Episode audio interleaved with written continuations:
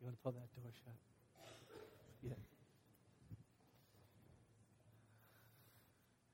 Let's pray together. We're going to move quicker through the word than, than usual and do some other fun stuff together.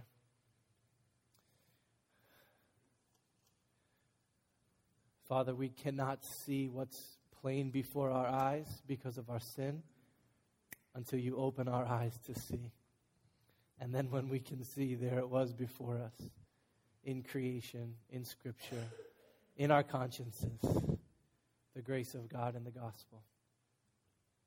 I pray that you would cause tens of thousands to believe the gospel today in this city, in this state, in this world for the glory of your Son. We are under no false pretenses that we can understand spiritual things without the grace of the Spirit being with us. So I pray that you be with us as we gather, Father, in your Son's name to delight in his work together, to sit under your word. Amen. Love being with you on Easter Sunday. This is a very complicated Sunday for a pastor and a preacher. Here's why. On the one hand, you would imagine everyone that you are preaching to has come with hearts that are ready to worship the Father and the Son and the Spirit rightly. And this should be the day of all the days when, when your soul can get there. This is the day that we will celebrate forever, the day that Christ rose in victory from the dead, throwing open the doors of eternal life to his people. On the other hand, there's a bunch of things that get in the way of you being able to celebrate Jesus rightly. I've been thinking on these before I dare to speak to you.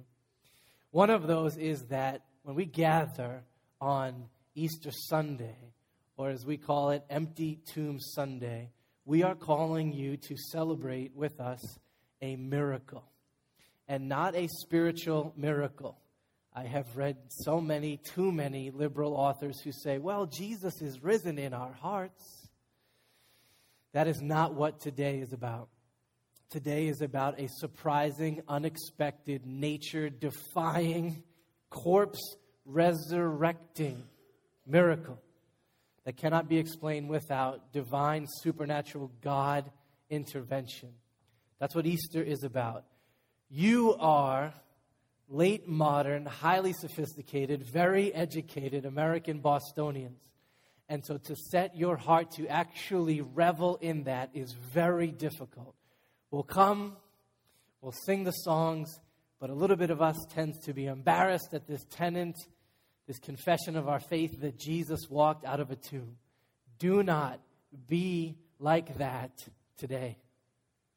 Jesus really lived and really died and really rose again and really lives. And because of that, you can live and I can live. Don't miss that this morning. All right, second hurdle to right worship on Easter with us is this On Easter, you look good. You should see some of yourselves right now. Dudes have shaved that I have known for years who I have never seen shaved. You are fancy and you are smiley and you are cleaned up. And if you're not careful, you can fool yourself into thinking that how you look on the outside is a picture of how you look on the inside where we can't see, but God can and does. And in this, you might miss, which is absolutely central to the enjoyment of Easter Sunday. And that is that without Jesus and his gospel, you are not pretty and put together and clean. You are a much, much, much worse sinner than you ever imagined yourself to be. And it is only those who have come to see that truth beyond the prettiness. Look at this shirt. It's got white. Dug this one out of the closet. This can hide the desperateness, the sinfulness, the mess that you have made of your supposed to be beautifully clean and holy and God honoring life. Only those who see that can revel rightly in the atoning sacrifice of the cross and the astonishing resurrection of Jesus from the dead. So you have to come with that attitude today and say, yes, Macy's was having a sale and my threads look pretty nice because it's Easter and I got dinner later with the family. But inside, I needed and need a bloody cross and an empty tomb. If you don't get there, you will not worship rightly this morning. The third hurdle is this on Easter, things can get a little bit formal. I couldn't quite get there this morning. I tried. Grace said, Don't wear slacks, just wear your jeans. All right. Uh, some of you come up into the joint on this day, like any other day, a little bit formal. I actually saw some ties up in the house, which is absolutely fine, unless it's a skinny tie or a tie with Bugs Bunny on it or the piano keys. Have you seen that? If you're wearing that, you can remove it. Ties are fine, dresses, hats are great, unless being dignified being in a little bit of a fancy looking New England church sanctuary causes you to hesitate from responding with the affections and the gladness that this day deserves. Why is it that we can get so excited over a no name scrub point guard from Ohio State making a jump shot or some no name singer from somewhere far away hitting the high note on the voice? But we cannot, we just can't let ourselves get excited about the tomb being empty and the Son of God winning victory for us for eternity. It's very strange. Think of the crowds on Palm Sunday, the day that their king finally arrived in their city. I'm sorry, but they got a little bit emotional on that day. And they took off their coats and threw them on the ground. And they lifted their hands and they shouted, Hosanna! Hosanna. And I think it was more than a couple of times that they shouted that. That is the kind of spirit with which we are supposed to come on Easter Sunday morning when Jesus, the risen King, is among us by his Spirit. Don't let your Easter fanciness put you into dignified mode and cause you to miss the celebration that we're supposed to have, right? So we're going to do some fun stuff later in the service. I want your heart to be there with us. Today's one of the days when the sermon is supposed to be shorter than it usually is. And that's because we're going to take some time to baptize new believers and call into membership of the life of this particular church some new members. As on most baptism Sundays, we try to center on a specific theme, a phrase for you to just lock on to that's another way of looking at the gospel. Today, it is this I belong to Jesus. That is the great heart cry of everyone that has been rescued by the grace of the Father. If we could put it on t shirts, it would probably not fit, but it would say something like, impossibly, unexpectedly, undeservedly, eternally, marvelously. I belong to Jesus. Perhaps nowhere is that phrase, that idea captured more beautifully than in the first question of something called the Heidelberg Catechism. Unlike the Westminster that begins with glory, which is a good place to start, the Heidelberg Catechism begins with grace. The first question is this What is your only hope in life and death? And here's the answer that I am not my own, but I belong, body and soul, in life and death, to my faithful Savior, Jesus Christ. Woo! That is a beautiful way to start a catechism. That's a, a beautiful place to ground your life. What is my only comfort in life and in the death that is coming for me? Here it is I belong to Jesus. All right, now, question How does a sinner actually get there? How does a sinner ever get to a place where they can, with confidence and resolve and certainty, actually say these words? No, no, no. I belong to Jesus. How do we get there? Well, in a sense, all of the scriptures that you have been reflecting on and reading and thinking on in Lent and Holy Week are the answer to that question. At the back end of the Gospels, last week of his life, Jesus, who entered history, was making a way for sinners, all of us, to be able to say, I belong to Jesus. Jesus was making it possible for him to say, You belong to me.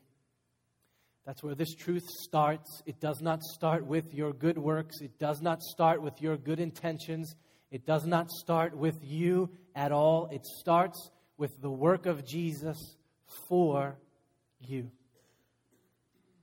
Ephesians says it like this very helpful. We were dead in our trespasses and sins. Dead there means spiritually dead, kind of like zombie dead. How many zombie movies have come out recently? There's a reason for that. I could preach on that. Maybe I will. You know how a zombie is dead, but they're not dead? They're walking around. I don't know if they're breathing or what's going on with the zombie, but they're dead, but they're moving. That is you. Some of you right now. You're, you're alive, you're breathing and living and sinning, but you are spiritually dead. All of us start there from conception, from the womb. Unable to make a step toward belonging to Jesus because we're dead. And dead people cannot spiritually move toward God, not even an inch dead. And yet, somehow, in His grace, the Father makes us alive. Jesus, in obedience to the Father, stepped toward us in the gospel and has done everything necessary to be able to say to us, Live, you're mine. You belong to me. Jesus lived the life we were supposed to live. Jesus died the death we were supposed to die in our place for our sins. Jesus gave us his righteousness, justifying us in his resurrection. Jesus has given us his spirit by which we cry out, Abba, Father, new sons and daughters of the family belonging to Jesus. Why? His work for us. Mark says it like this in his gospel The Son of Man came to give his life as a ransom for many. You hear that? What's a ransom? I pay a price and I get belongs back with me. John says it like this Jesus praying, I have made you known to the people that you gave me out of the world. You hear that? from eternity, the Father has given men and women, a people to the Son. We belong to Him. Paul says it like this You are not your own, you were bought with a price. You hear that? Jesus Christ shedding His blood to purchase you. Steep price, the worst sin that has ever been committed in the history of sins is what made you Christ's. In the gospel, Jesus is able to say to the sinner, You belong to me now. You belong to me. All right, now, how in a sinner's life does that promise, that truth, that gospel, that good news move from potentiality sitting there to reality changing a life? Well, it happens when we hear and we repent and we believe. And who is it that works hard with all of the resources available to her to see those things, repenting and believing, happening in the souls of sinners? Who is that? The answer to that question is what we've been preaching on together for months now. That is the mission of the church of Jesus. The Father and the Son sent the Spirit to empower the church to call sinners to repentance and faith and belonging. There's a thousand different ways Jesus could have gotten his work of moving you from dead to alive and from outside to inside, from not belonging to belonging. And he has chosen to do it through the instrument, the mission, the work of the church. All right, we could see this a bunch of different ways in Scripture. I'm just going to give you a couple of verses from Matthew that will help you feel, feel this this morning. Early on in Matthew's gospel, we read these words Jesus called to him his 12 disciples and gave them authority over unclean spirits to cast them out, to heal every disease and every affliction. These 12 Jesus sent out, instructing them, Go. You got to hear what's going on here very early in the ministry of Jesus. He is investing authority in this little community of men, apostles, sent ones, to go preach his gospel, to do his work, to announce the coming of his kingdom. These men would become what Paul would call the foundation stones of the church. Jesus is the cornerstone, and on the ministry of the prophets and the apostles is built Seven Mile Road and every faithful church. They are like this little seed team that would get things started, and this little seed team would one day blossom into the global church of Jesus. And Jesus is looking at them and setting this precedent. Here's how the gospel is going to go. You are going to go. I am giving you authority.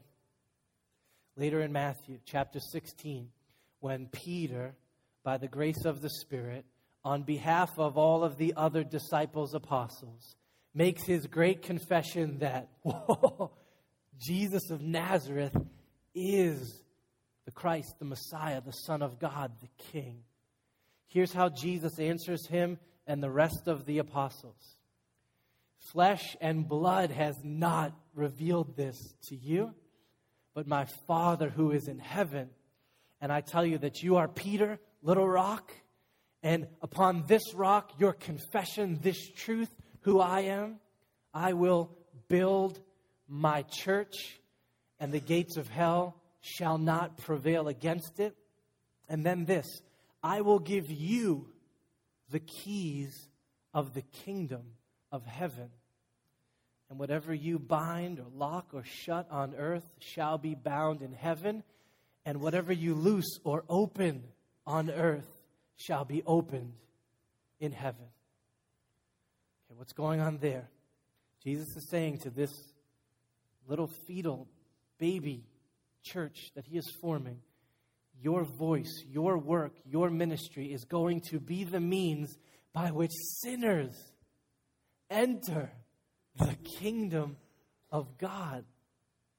You know how a key opens a door? Just a beautiful, simple metaphor. The apostles would open the door of the kingdom of God to sinners.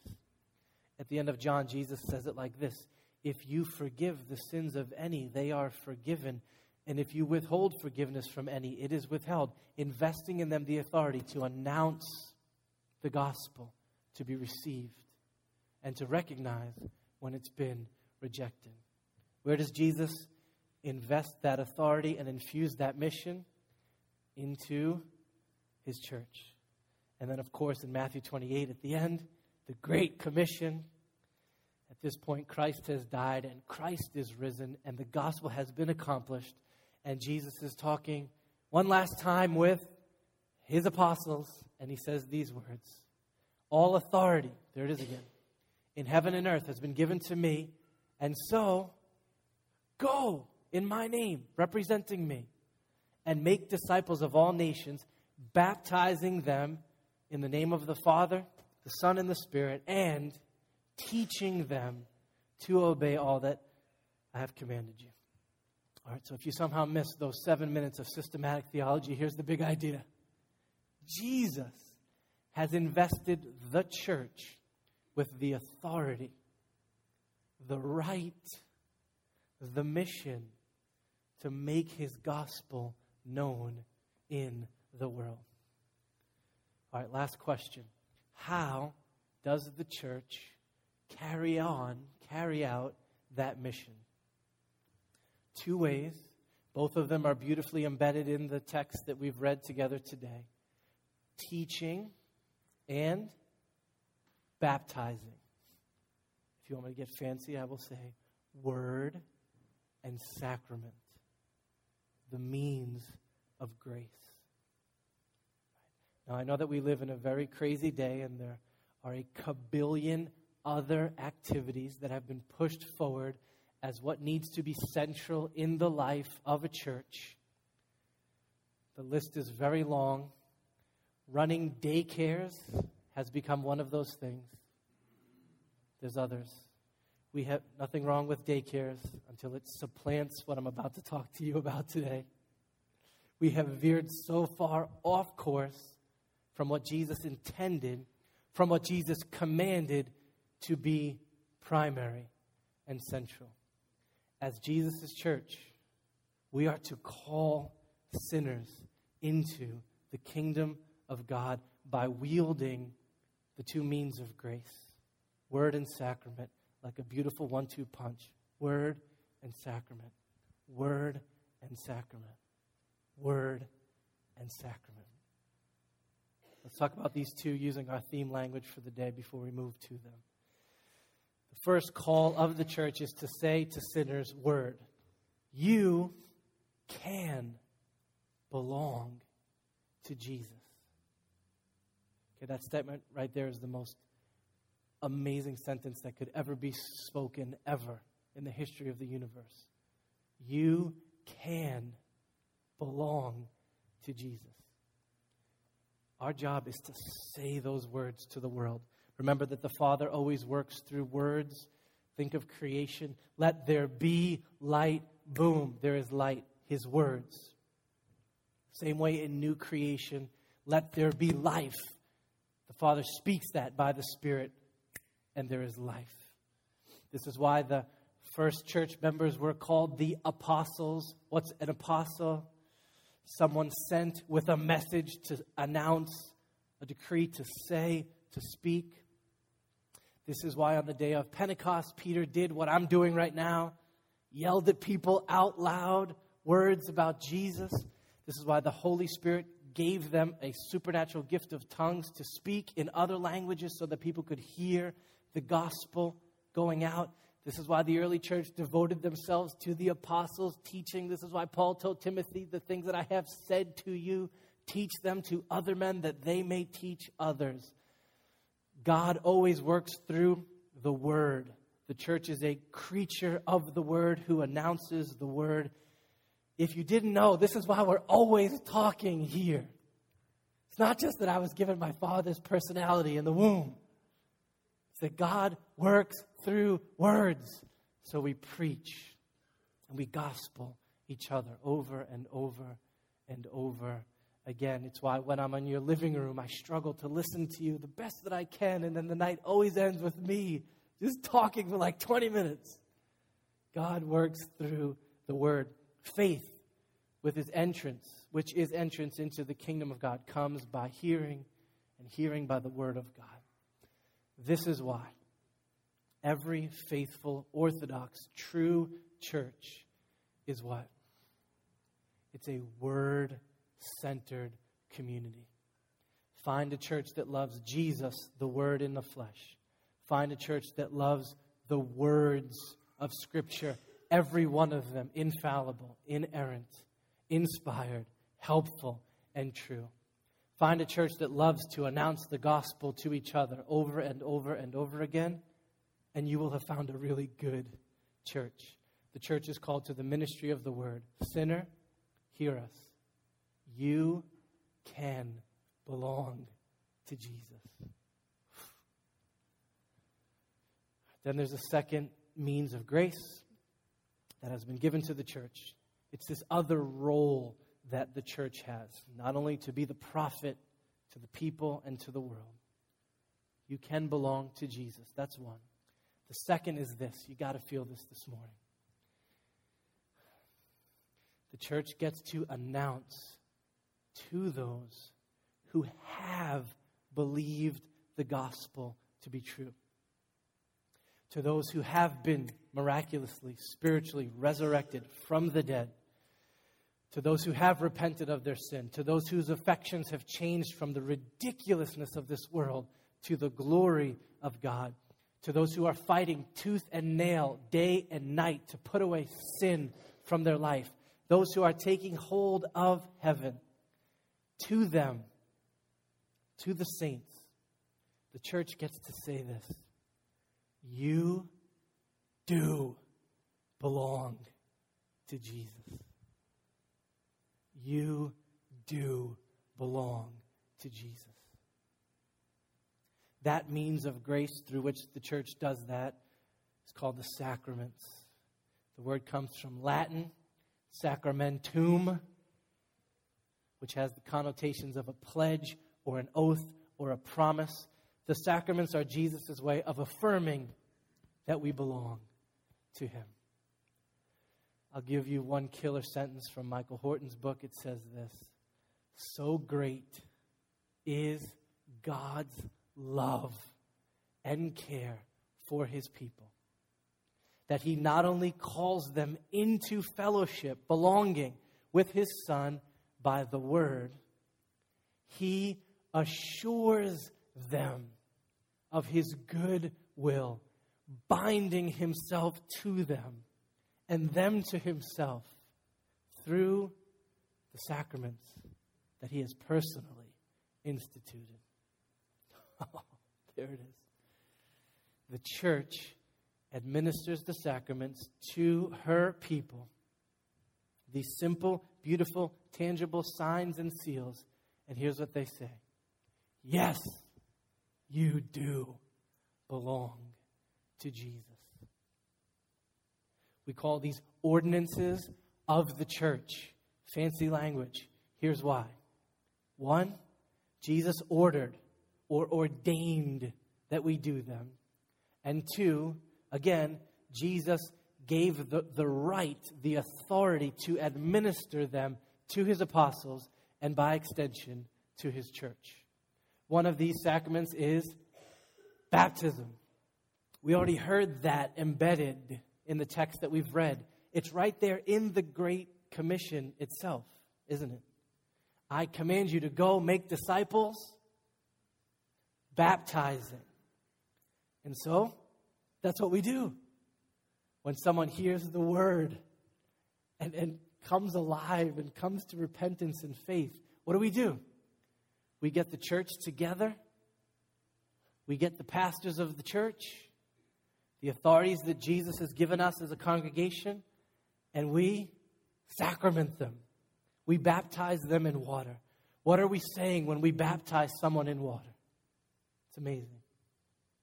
You do belong to Jesus. And the second sacrament is Jesus' table instituted personally in love by Jesus when he was eating his last meal with who? With his apostles, his baby church. Baptism is the one time sacrament, one shot deal.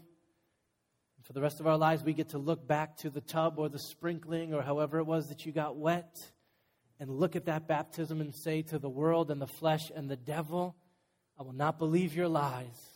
Look, I belong to Jesus.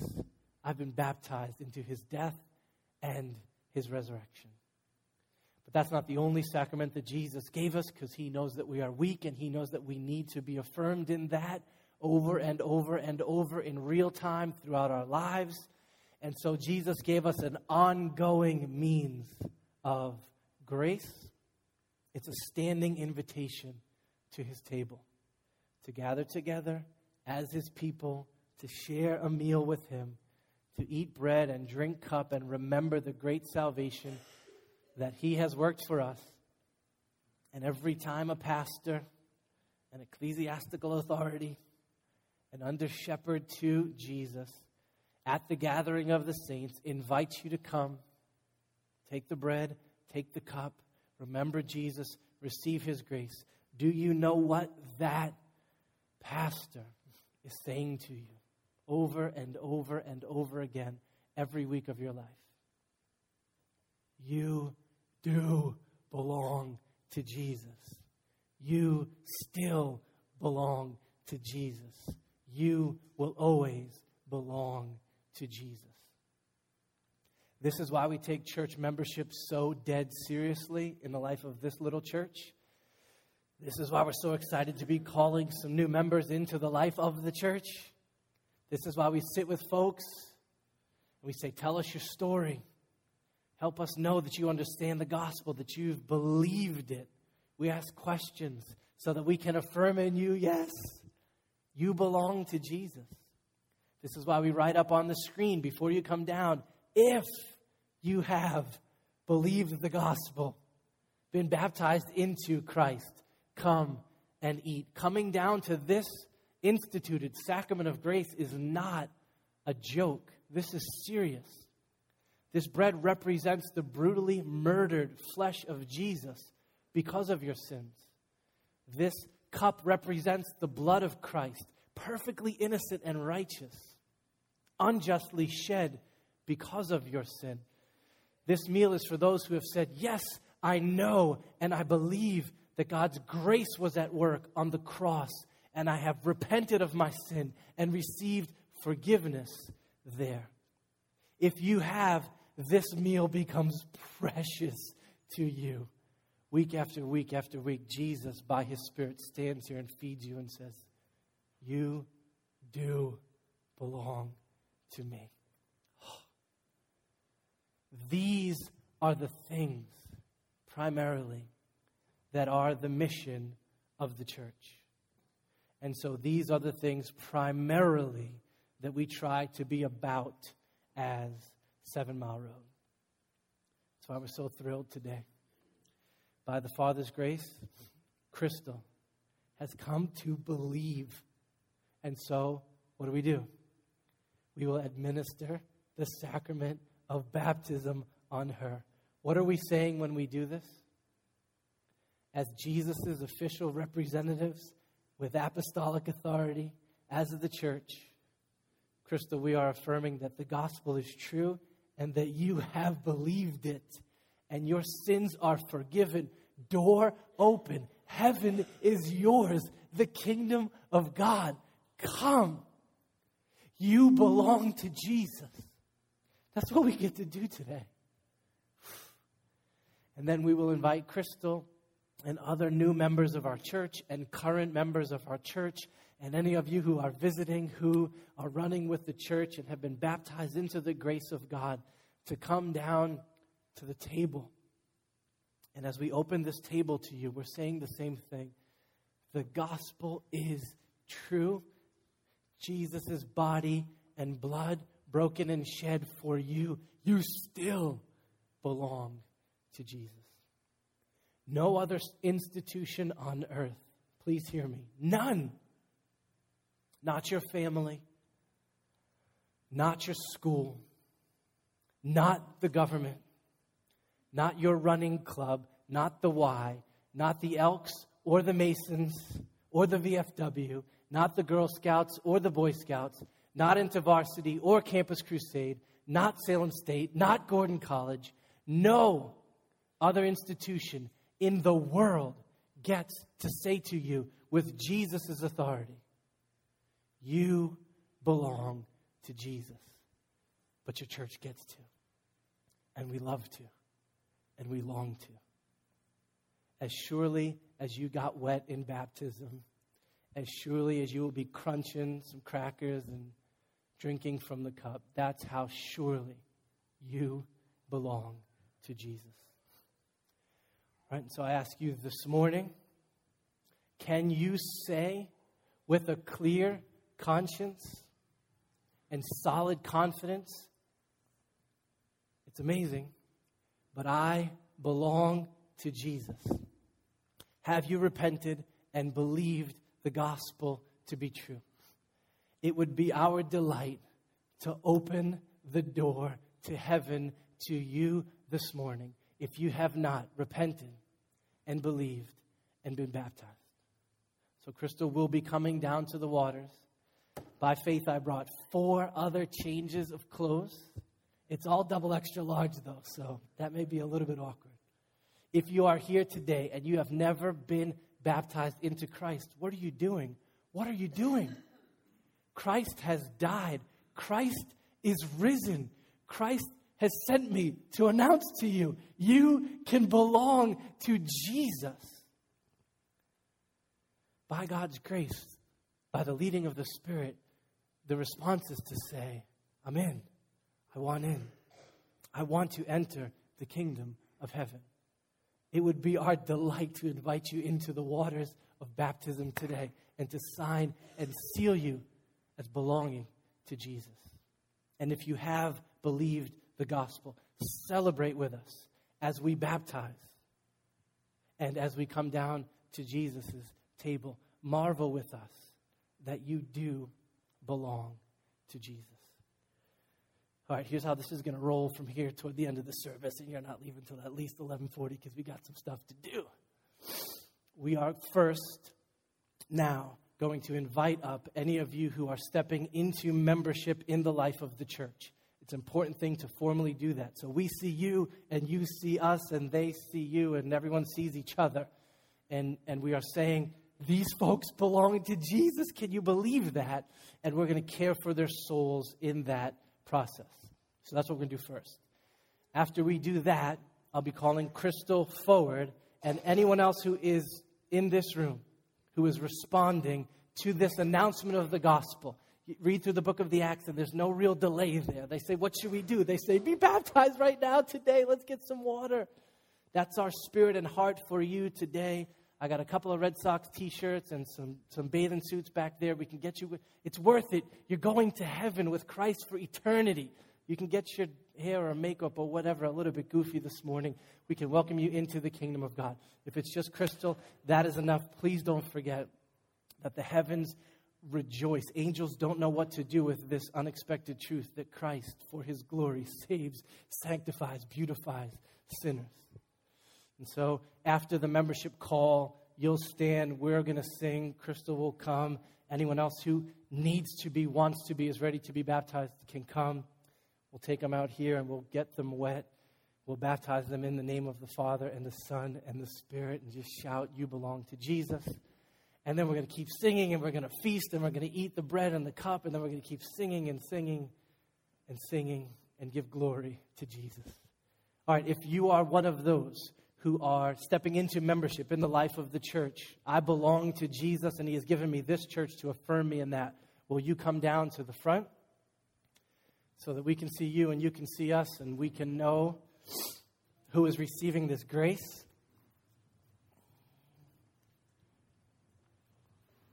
I think this bad boy can start to get out of the way too.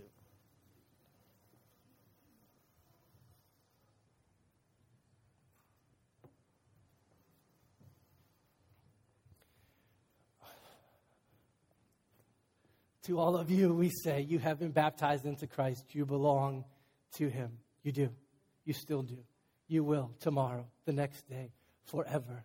That's the promise of the gospel, not because of how good you're going to be, but because of what Christ has done for you.